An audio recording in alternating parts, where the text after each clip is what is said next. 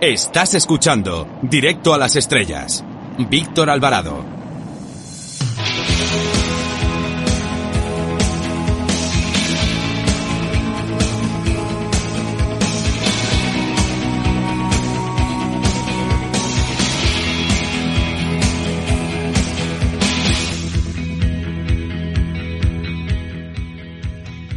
Hola, soy Fernando Tejero y os mando un beso muy fuerte a todos los oyentes de Directo a las Estrellas. Chao, se os quiere, chao.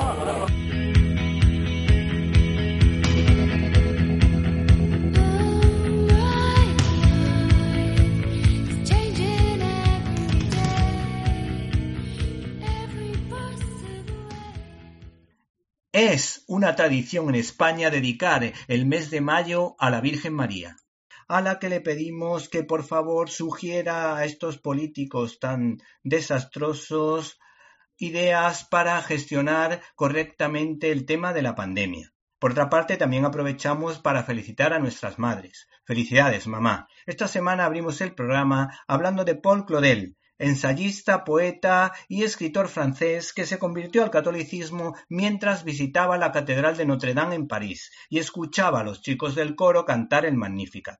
De ahí que su obra cumbre sea la obra de teatro La Anunciación a María, que tardó veinte años en pulir y perfeccionar.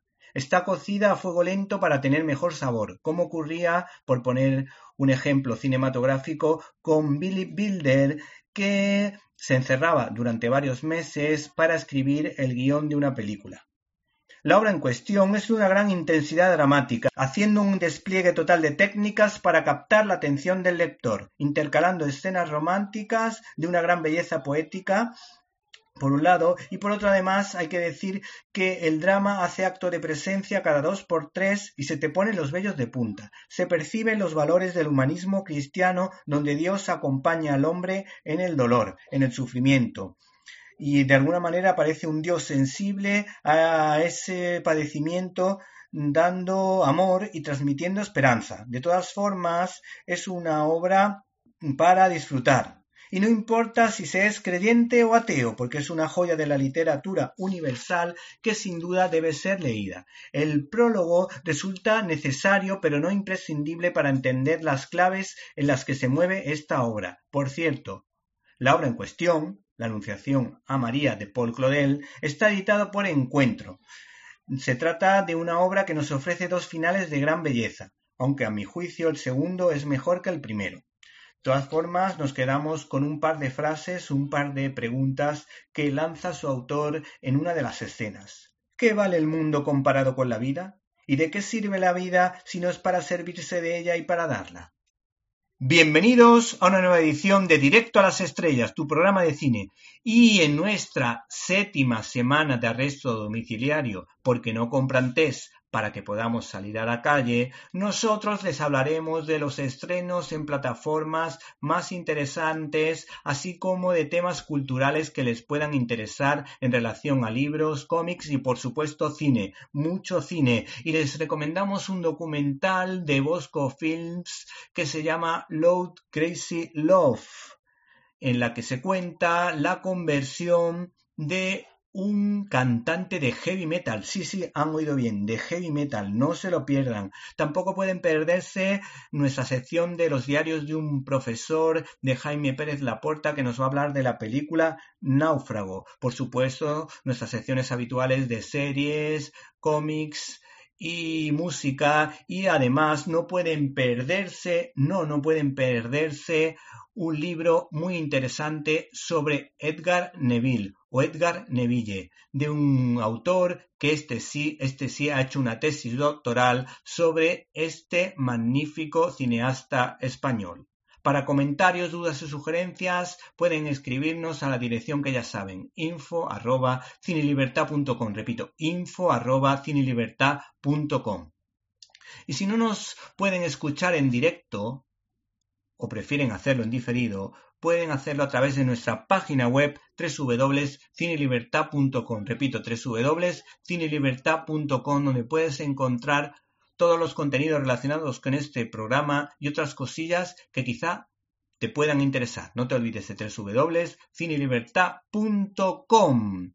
Por otra parte, hemos recibido un correo electrónico de Miguel Castillo que nos recomienda una película más que interesante, Togo, de Walt Disney. La verdad que nosotros hemos visto esa película, la semana que viene hablaremos de ella y también se lo recomendamos encarecidamente. Por último, para comentarios, dudas y sugerencias, info arroba cinelibertad.com. Comenzamos.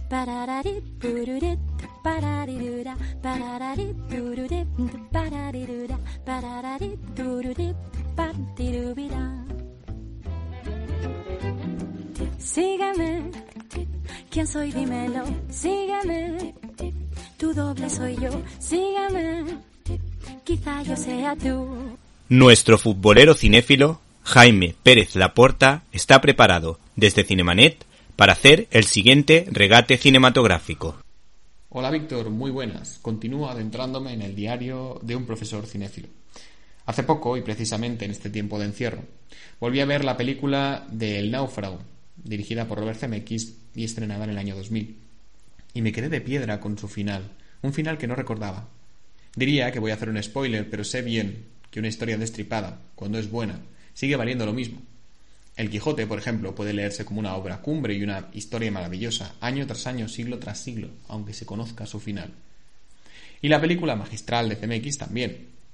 El náufrago cuenta la historia de Chuck, un eficiente empleado de una compañía de mensajería que debido al cargo que ocupa viaja con regularidad para organizar los centros logísticos de su empresa en todo el mundo.